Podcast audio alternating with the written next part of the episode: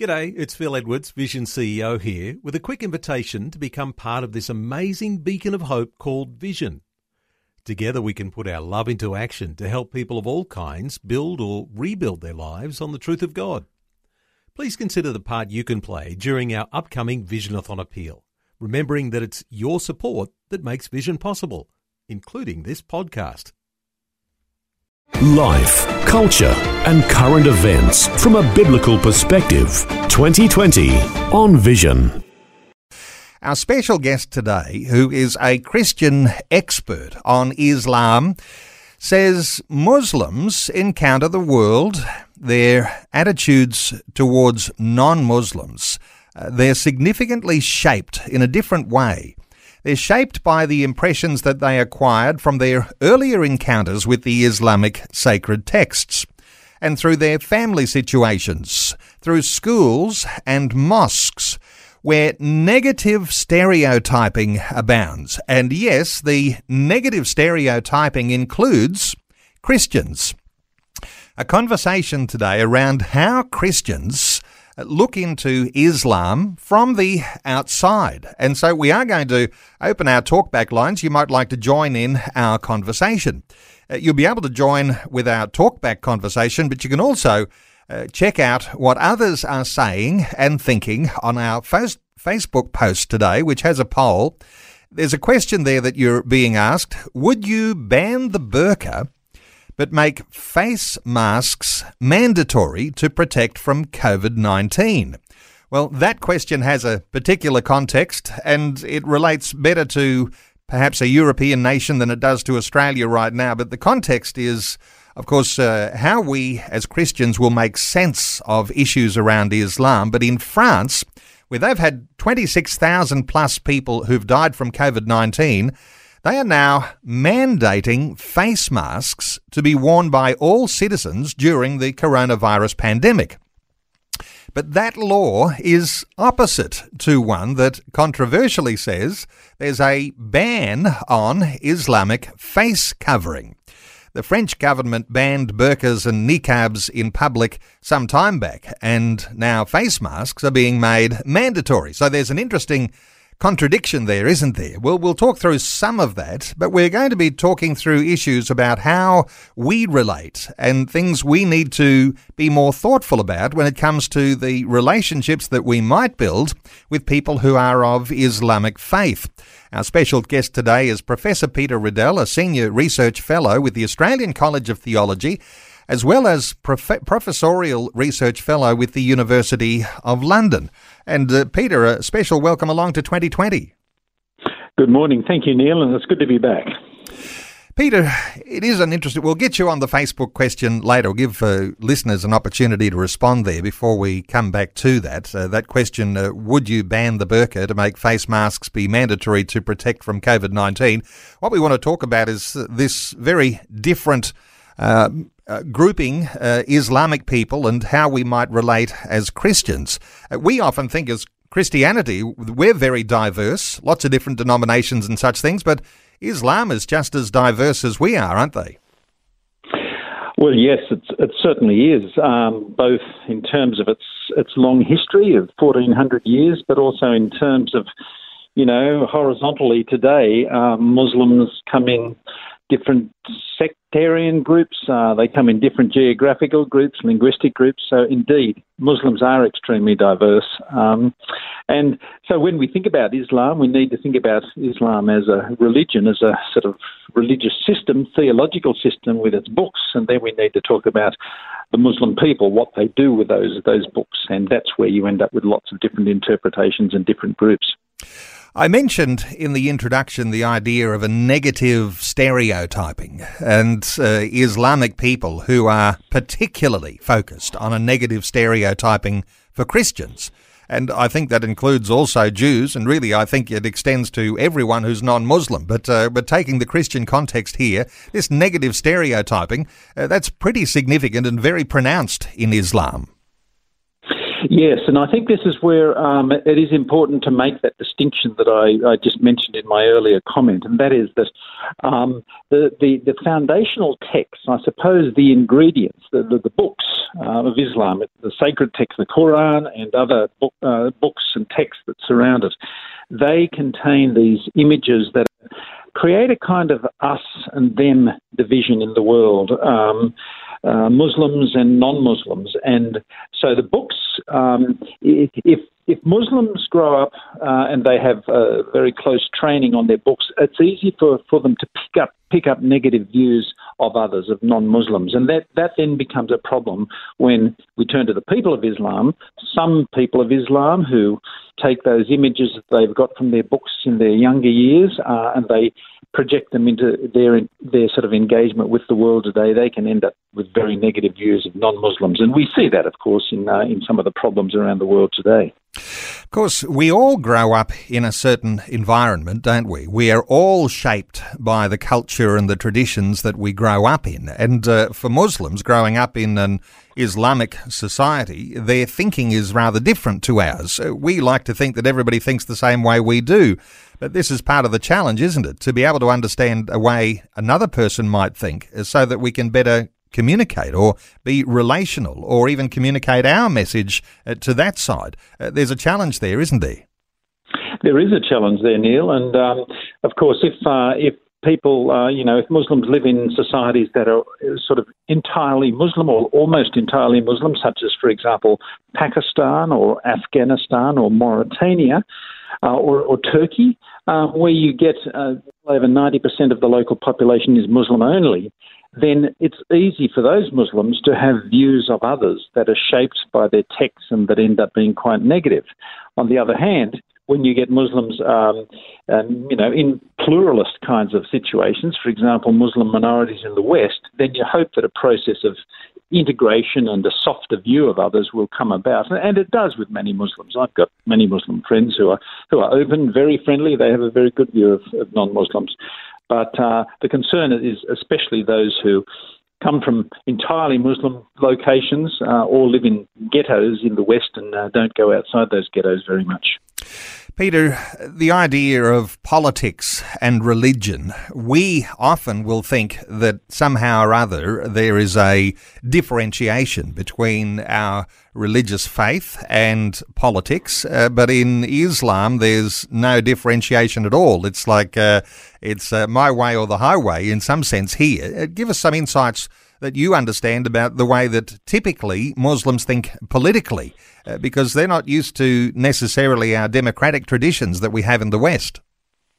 Well, yes, and it relates to a, um, a difference in the history of the two faiths. Uh, within our, our Christian history, of course, we came from a period going way back to the time of the Roman Empire. When, when, when the Roman Empire embraced Christianity, there was a period when uh, Christianity shaped not only the religious beliefs and, and, and, activities of people, but the whole life, the total package.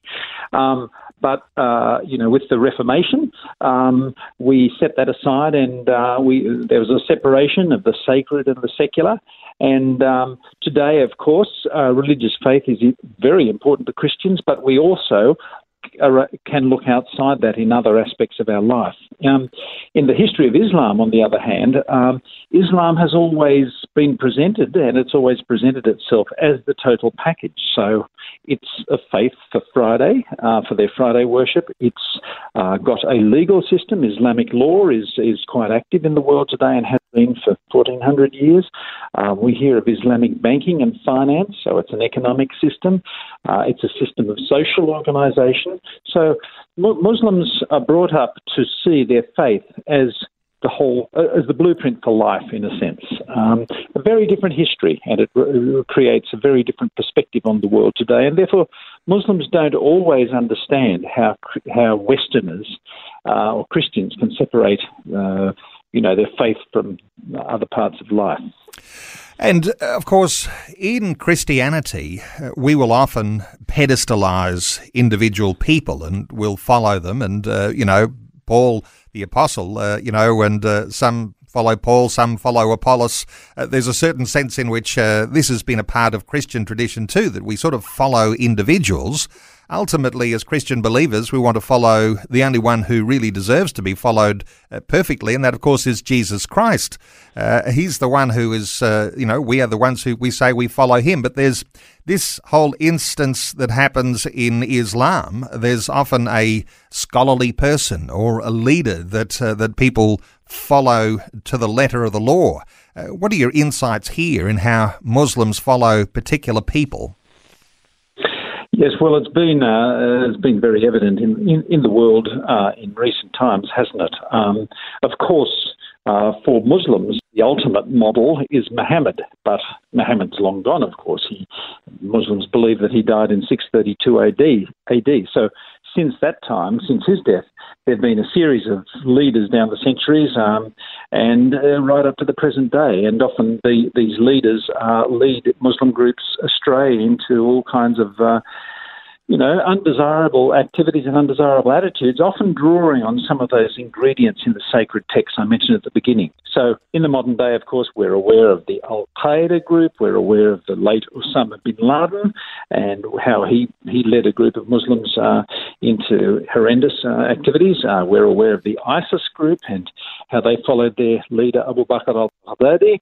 Um, so yes, uh, now often those kinds of Muslim leaders, uh, they're, they're, effectively warlords, and that's what we're seeing in Afghanistan, uh, in parts of the Middle East under ISIS and so forth. And when you say names like Osama bin Laden or Baghdadi, I mean, what we're talking about here and the way we classify them, and I think rightly so, as terrorists. And uh, but these, as you're saying, are spiritual leaders uh, within Islam. I'm sure there are people uh, within Islam who'll say, uh, you know, but uh, but oh, but Islam is an, a religion of peace, and and uh, we don't really follow those leaders. But I wonder whether you've got any insight into the numbers or the way that Islam does lean towards particular leaders and and and what that is, you know, founded upon. Of course, coming back to their scriptures. Yes, um, we. One of the great questions is how do you, in effect, slice up the Muslim cake? How do you categorize Muslims? Um, I see it as a kind of uh, spectrum, and this is based on research that I've done over, over a genera- over really 25 years, effectively. Um, a kind of spectrum where at one end you get uh, um, uh, an attitude that is very much fundamentalist, if you wish, based on a literal understanding of the texts, based on a, a fairly hardline view of non Muslims. Um, and at the other end of the spectrum, you get a much more modern, open attitude among some Muslims, and then you get the masses in the middle. And, uh, you know, I've just described three groups, and really I see uh, what's happening in the Islamic world today and has been happening for quite some time is a struggle between the two ends of the spectrum. So you have fundamentalist, hardline groups of Muslims uh, competing with much more modern thinking Muslims at the other end, and they're, they're involved in a tug of war trying to pull the masses in their direction. That's why we see so much in the Muslim world today, and you see the uprisings of groups like ISIS, and, and then you see them being condemned by other kinds of Muslims.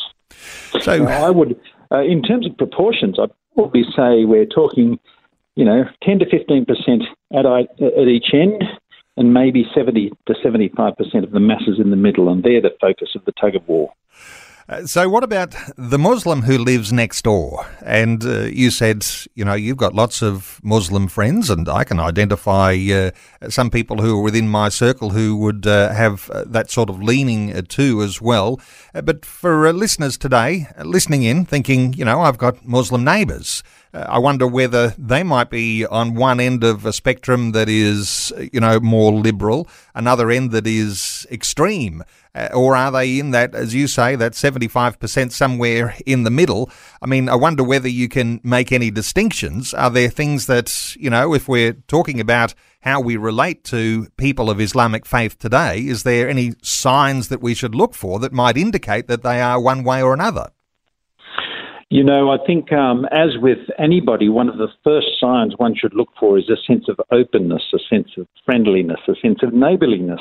Um, and if if one senses that, you know, a gen- genuine, sincere sense of openness and friendliness, then that probably tells you that uh, your Muslim neighbour or your Muslim work colleague is is not at the extreme um, you know, hard line end of the spectrum. Um, and of course, in terms of numbers, you're more likely to encounter that kind of Muslim. But uh, yeah, initial impressions will often be a very good uh, yardstick for uh, to let you know what kind of Muslim you're dealing with.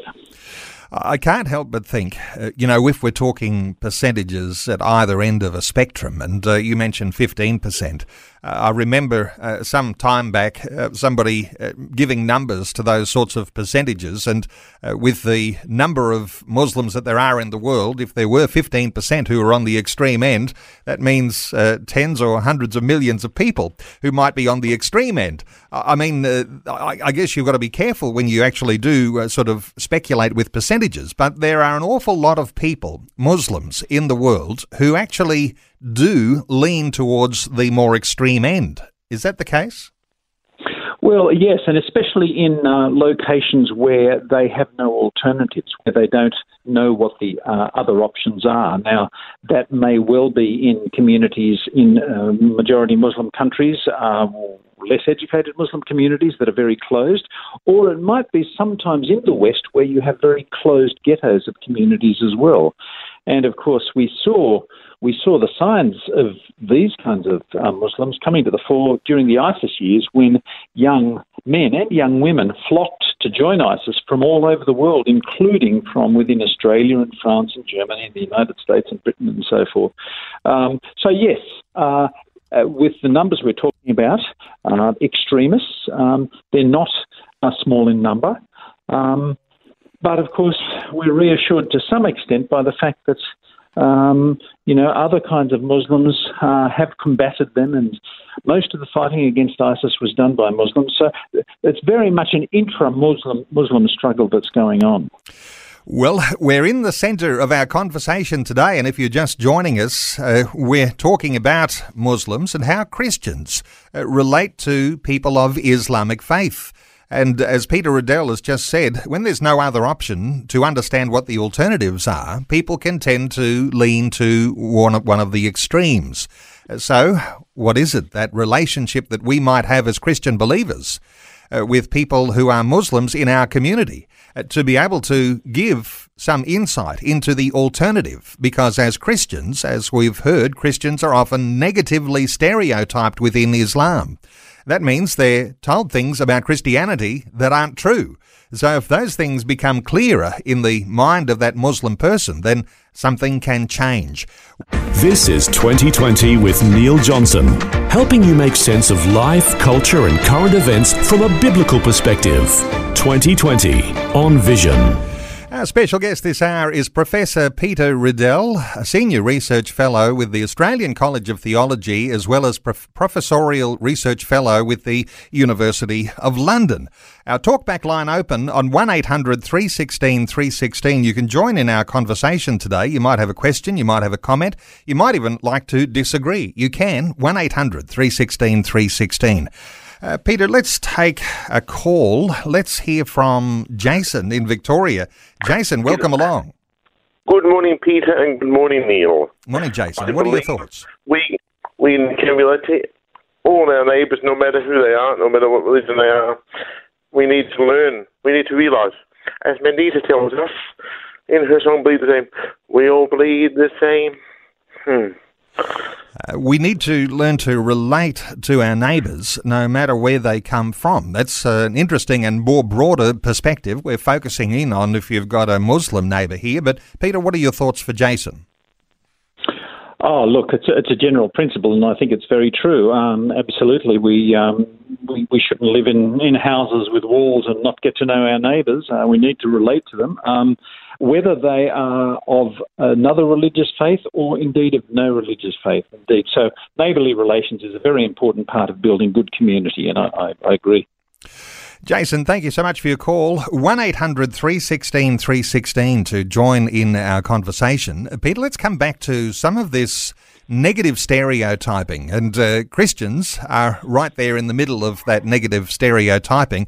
From what I understand, that negative stereotyping is even reinforced uh, when a Muslim has their daily prayers. And uh, we'll know and we'll have seen those images on TV uh, where you've got Muslims who are, uh, you know, kneeling down on the floor on a mat and uh, facing Mecca and uh, they have their prayers five times a day. But, but there's even a reinforcing of the negative stereotyping in those prayers, as I understand it. What are your thoughts here? Well, one of the issues is that there is one particular chapter of the Quran, the opening chapter, the first chapter actually, includes a verse which refers to uh, God favouring some, uh, being angry with others, or being wrathful with others, and yet others having gone astray. So three groups: God favouring some, God being wrathful with some, and uh, some others having gone astray. Now, uh, that prayer is pronounced by Muslims in their daily prayers five times a day, uh, if if they're observant. And um, in order to understand what that means, if you go to the commentaries on on on that those particular verses, the most common interpretation in the commentators, which of course the teachers and the imams pick up, is that God favours the Muslims, God is wrathful with the Jews, and Christians have gone astray. Now, it doesn't mean that every time they say their prayers in the mosque, the Imam is reminding them of what it means, but this is where, in the early years of having you know, studied Quran and so forth, Muslims can easily pick up those kinds of attitudes, and that's a concern. Okay, let's come back to this question that I'm asking on Facebook today. And uh, when I thought, uh, let's post something that is controversial, but perhaps doesn't have a right or wrong answer, the question is Would you ban the burqa? But make face masks be mandatory to protect from COVID 19. And it's not really our circumstance in Australia where we haven't lost uh, thousands of people to uh, COVID 19, but it is the case in France that they're grappling with this question. And I'm not surprised that uh, some responses, uh, like, um, like Crystal, who said, um, I feel like a question like this is a division starter. Uh, why even post such a poll? Well, uh, Crystal, it is the idea of getting us all thinking about the issues here. And I wonder whether, Peter, you've got any thoughts here. Uh, um, would you ban the burqa but make face masks be mandatory to protect from COVID 19? Uh, the French are dealing with that. It's a, it's a tough one, isn't it? Well, I mean, I think it's good that you, I think it's good that you have put the question out there because it's the kind of um, equivalence, I think a simplistic equivalence that's very common. Um, it's based on a, what's a faulty premise. It's based on the idea, on this idea that a burqa covers a woman's face, a face mask covers a woman's face, therefore they do the same thing, therefore we need to have the same policy. And that's, that's just plainly wrong. And actually, it's lazy thinking because the burqa is related to a whole set of issues that have to do with community integration, togetherness, women's rights. The face mask is concerned with coronavirus and specific health issues, totally different kinds of issues. And so to to even uh, you know to even be concerned by the question as many in French in France are, I think is a is a distraction, and it, it shows lazy thinking. What people need to do in France is identify the fact that there are very different issues underlying each uh, the, the two things, the burqa and the face mask, and deal with them separately. Uh, Peter, uh, any more we can talk about so far as this idea of banning the burqa? Uh, we've got some people who've been uh, responding on our Facebook page, uh, but if we're talking about the government banning the burqa but mandating the idea of face masks, that is a really big contradiction, isn't it? Well, uh, uh it, it on face value, it, it, does appear to be a contradiction. Um, I, I, think personally that, uh, that it's a false uh, comparison, to be honest, and therefore consi- a consistent policy across both is not necessary um, because the banning of the burqa raises a whole set of issues which are very different to the set of issues that relate to wearing face masks, masks during the coronavirus crisis. Um, I mean, the banning of the burqa has been in place in France since I think it was 2011. It was brought in, and uh, there were arguments for and against within the Islamic community. Some Muslims supported the banning of the burqa. Some Muslims opposed the banning of the burqa. Equally, in the non-Muslim community, some were supportive of the legislation, some opposed it. And um, really, the, the arguments uh, that supported banning of the burqa were based on issues such as um, we live in a society where facial recognition is necessary, such as in law courts, uh, engagement with police, uh, banks, and so forth, and therefore to allow one segment of the community not to do that breaks down that, that important role of facial recognition. Um, and also, there were, you know, uh, those who supported the banning of the burqa, they argued that um, it was imposing sexist values on some Muslim women who would not otherwise ban the burqa. Um, I mean, I, I, what I would briefly say is that uh, it, it, it's ironic in a sense that the, in the West we went through a process in the second half of the 20th century where we broke down barriers of segregation through the US civil rights movement, um, through in South Africa through apartheid. We broke down segregation in favour of integration. That's what civil rights was all about, and breaking down apartheid. And yet, um, those who want to allow the burqa are effectively allowing a, re, a re, re-emergence of a kind of segregation, and I think it's very unhealthy for communities. And it's while we're talking about how we as Christian believers understand people who've been raised in the Islamic faith, uh, it does appear that people who are in government making decisions about the life of a nation are ignorant about those things that have shaped people who have been raised in Islamic faith, and so therefore you get people who are who are making decisions that uh, that are not even uh, consistent with, as you say, things like a civil rights movement and equality across uh, different uh, nationalities. That's that's pretty significant, isn't it? It is really, and of course, what the, the, dominant uh, mindset among those who oppose uh, the banning of the burqa is, is liberal values of freedom of speech and uh, freedom of movement um, and so forth. But uh, they're not thinking through the history that uh, if, if, if freedom of speech is taken to an extreme case, you will inevitably re-establish segregated communities, such as you had in the south of the US, such as you had in South Africa. And one of the risks of extreme multiculturalism is that it does exactly that.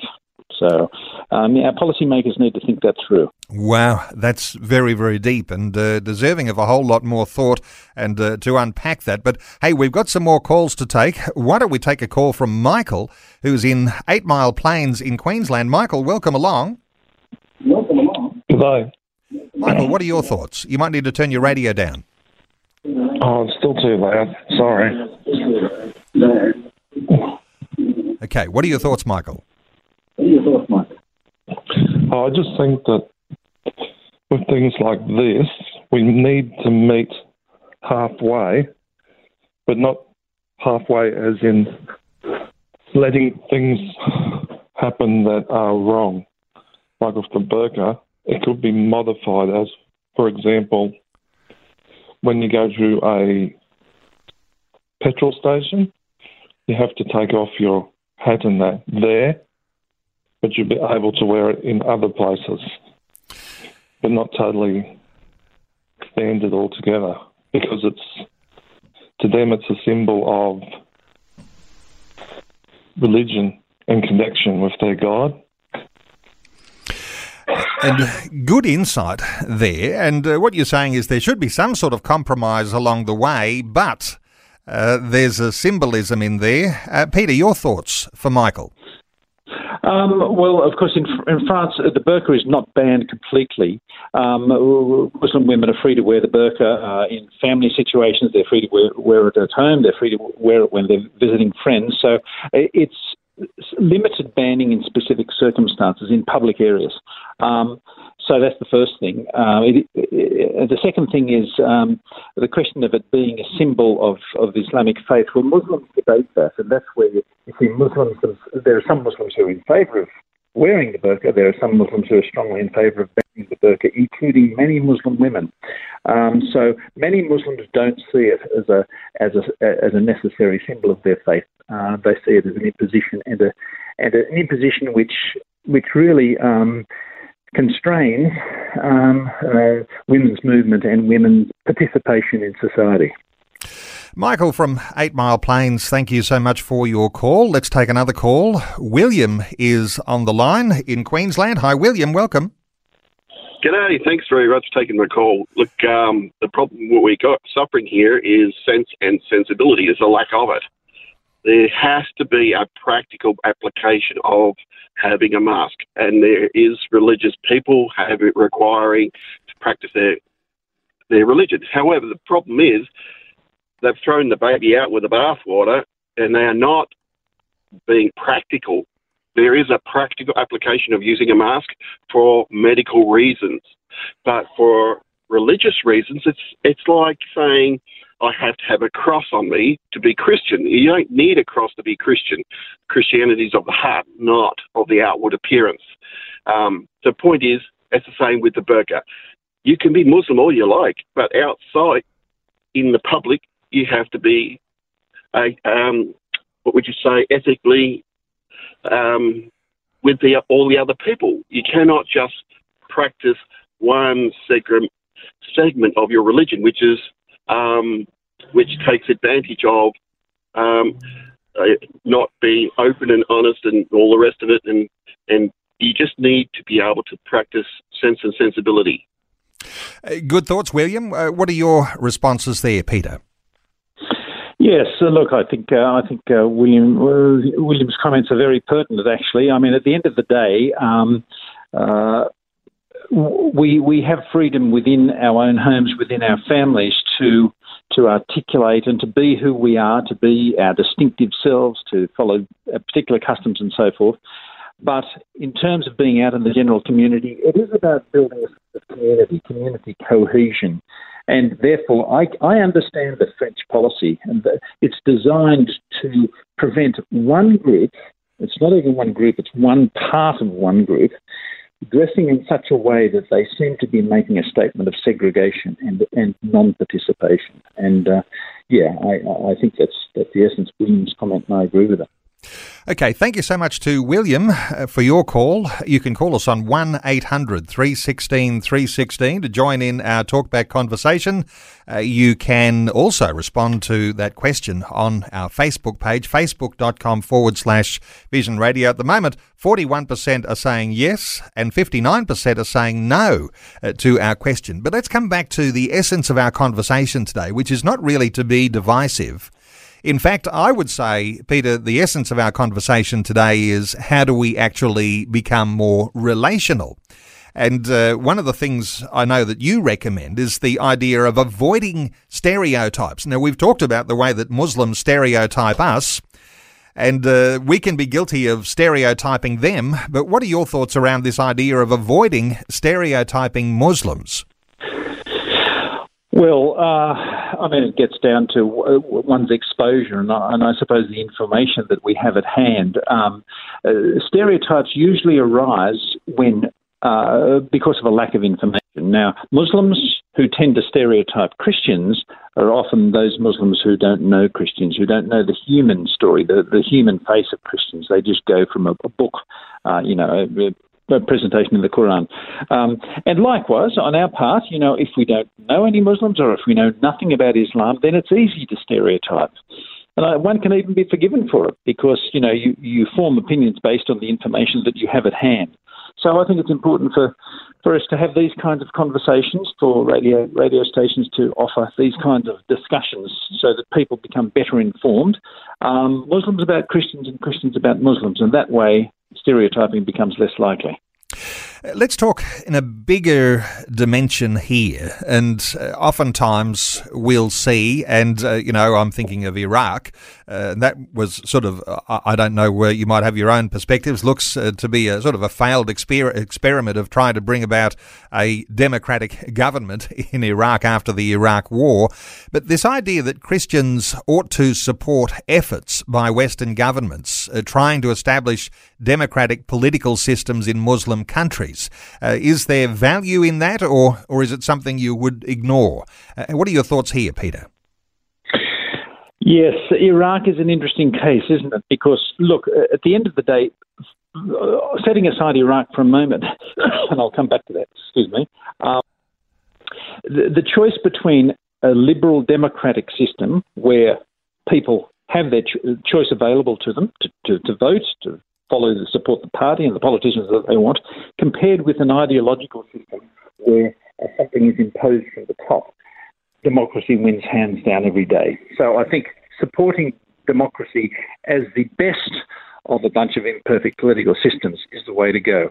Iraq is a particular case, it's a particular problem because as you say, the Iraq, the Iraqi experiment uh, as a democratic state has failed recently, but it's actually failed since Iraq gained independence in 1932. And part of the problem was um, Iraq was created uh, as a nation of three main groups, which have been in conflict with each other for centuries.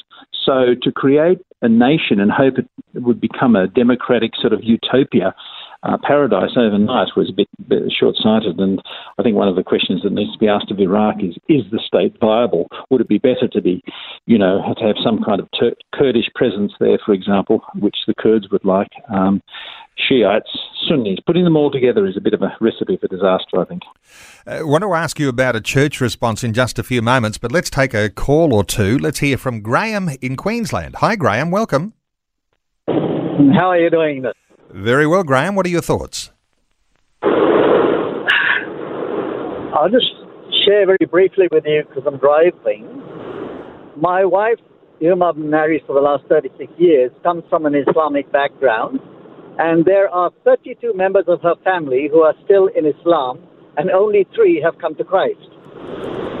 So I've had the opportunity to study Islam very, very deeply because I'm very concerned for my wife's family that they all come to Christ. One by one, they are coming very slowly. Islam is a religious political ideology, and their founder Muhammad has instructed them regarding the burqa. There is a reason for it, and unless we know the reason for it, talking about the burqa and the mask is incompatible. Doesn't doesn't go. As Peter was rightly saying, Islam is an ideology which is a philosophy, religious, political, social, takes total control of the adherent. So, probably sometime later, I'm happy to share my thoughts on Islam. A person who follows Islam is not a Muslim, he is a Mohammedan. Muslim, the Muslim is an Arabic word which means true worshipper. If you are a true worshipper of Christ, you're a Muslim. One who follows Islam has two things a book and a prophet, the Quran and Muhammad. One who follows Christ is a Christian. He has a book, the Holy Bible, and the prophet, his Savior, the Lord Jesus Christ. So Graham, Graham, you're making some great points there, but uh, and there's plenty to pick up on already in the things that you've shared. But uh, let's come back to Peter. Peter Riddell, your thoughts for Graham from Queensland. Yes, well, look, thank you, Graham, for those comments. There's a lot in there, and, and uh, we don't have time to, to deal with every single issue you've raised. But um, I mean, one thing I do notice uh, is that you you mentioned that you've got uh, 30, uh, 32 extended family members, um, most of whom are Muslim, and it's that kind of uh, personal connection with Muslim people that I think is important as we th- through these issues, so that when we look at the theological system of Islam and about Muhammad and about the Quran, we we can come to understand that from study, but we also need the kind of engagement with the people of Islam as you've got. It's, it's very beneficial. So thanks for that feedback. That was very helpful. Uh, thank you, Graham. And uh, just before I let Graham go, one of the issues that he raised is the issue of control. Uh, because if we talk about winning people from an Islamic faith to Christianity, uh, control is not something that we think of. We think of freedom from control when we think of our Christianity. I wonder whether you've got any thoughts around this, uh, Peter, because uh, obviously, as Graham, uh, you know, winning those family members to Christ, and he says there's a there's three, I think he said, out of that 32, and and he says they're slowly coming to Christ, and so this is really for Graham this conversation today today, and this idea of how do we relate to our Muslim neighbours so that they will. Uh, in a sense, here be uh, less stereotyping of us in a negative way and understanding the truth so that they ultimately might be free. Uh, what are your thoughts here around the issues of control? Yes, well, um, this brings us again back to the problems in the books um, because a key reason that Muslims um, uh, find it so difficult to leave the faith of Islam is the punishments that they're taught will happen to them if they do renounce Islam. I mean, it's very clear in the Islamic legal text, for example, or it's also very clear in the Hadith the second sacred sources, where Muslims are effectively told that uh, you know if they leave Islam, they will burn in hellfire and they can be punished in this world by, by death. So that is a great disincentive for Muslims to um, to you know not not to leave Islam. Now, of course, um, the Christian message is very different, and so is the message of, of freedom and freedom of speech and freedom of religious choice in the West as well. And um, I think we have to take advantage of Muslims being in our countries to both remind them and to ensure that they are they have full access to the freedoms of the West, the freedom of choice, because some Muslims in closed communities don't. But we also have to share the, the, the spiritual freedom that's offered by Christianity, that we're not in this faith because we're terrified of leaving it. We're in this faith out of choice because it's empowering and liberating. And so I would wish Graham well as, as he continues to interact with his family members. Graham, thank you so much for your call. And uh, we are going to have to put a, a line under calls now because we've run out of time. It's amazing how little time we've got uh, when we get into a really great conversation like this with Peter Riddell. Uh, Peter, uh, just great getting your insights today. And uh, don't want to go uh, let you go yet because I did want to mention uh, that there is a church dimension here. And the encouragement for us in our local churches and through our denominations about how they might be involved in a process of of connecting relationally and monitoring and applying the sort of uh, pressure that leads towards freedom. I wonder whether you've just, as we close things out, uh, some thoughts here on, on where you think the church ought to be going in that dimension of having some uh, influence here. Well, I think it's important for churches that, that are located in areas where there are Muslims uh, living, and of course that's increasingly the case in Australia. It's important for churches to, to connect with Muslims. Now, that can be through individuals making the connections through with neighbours or with work colleagues, or it can be churches as institutions connecting with Muslim institutions. So if there's a, a mosque down the road, then it's good for churches to, to make the connection and to get to know, to, to, to share, to have have experiences of sharing and friendship and hospitality and so forth. Um, but in the process, those who are leading that uh, from the Christian side, they need to not go into it blind, but they need to do some study, they need to do reading, they need to be listening to these kinds of programs to inform themselves before they before they go into the engagement, so that they, they have the right equipment, the right tools, they know the right answers if they're asked difficult questions and so forth. But it is important for Christians to engage with Muslims in all different kinds of circumstances, both individuals and the institutions. Well, Peter Riddell, there are going to be listeners who are going to say, How can I connect with Peter Riddell? Uh, where is the best place for people to find articles on the sorts of things we're talking about today or uh, books that you might have written over the years? Uh, where's the best place to connect these days? Oh, look, um, if people simply Google my name, um, uh, put it between quotes, then uh, I have quite a lot of stuff on the internet, so that would bring up a lot of stuff if they follow on from there. So, some links will connect with other links, and there's a lot of stuff on there, both academic, longer writings, articles, books, but also shorter writings, journalist articles as well. Well, Peter, great insights today, and uh, wonderful to be able to come around a clear presentation of what it is that we ought to be looking for as we look in from the outside into Islamic faith, and to be able to make an assessment of why they're negatively stereotyping us so that we then might be able to be more relational and ultimately introduce them to uh, the freedom that there is in Christ. Uh, just a great insight once again today. Peter Riddell, who's the who's a senior research fellow with the Australian College of Theology as well as Professorial Research Fellow with the University of London. And as Peter said, Google Peter Riddell, R I D D E L L, and you'll come up with all sorts of articles and books and insights into how you might better relate uh, to things that are happening in the Islamic community from a Christian perspective. Peter, great getting your insights. Thanks for being with us once again today on 2020. And thank you for having me, Neil. Thanks for taking time to listen to this audio on demand from Vision Christian Media. To find out more about us, go to vision.org.au.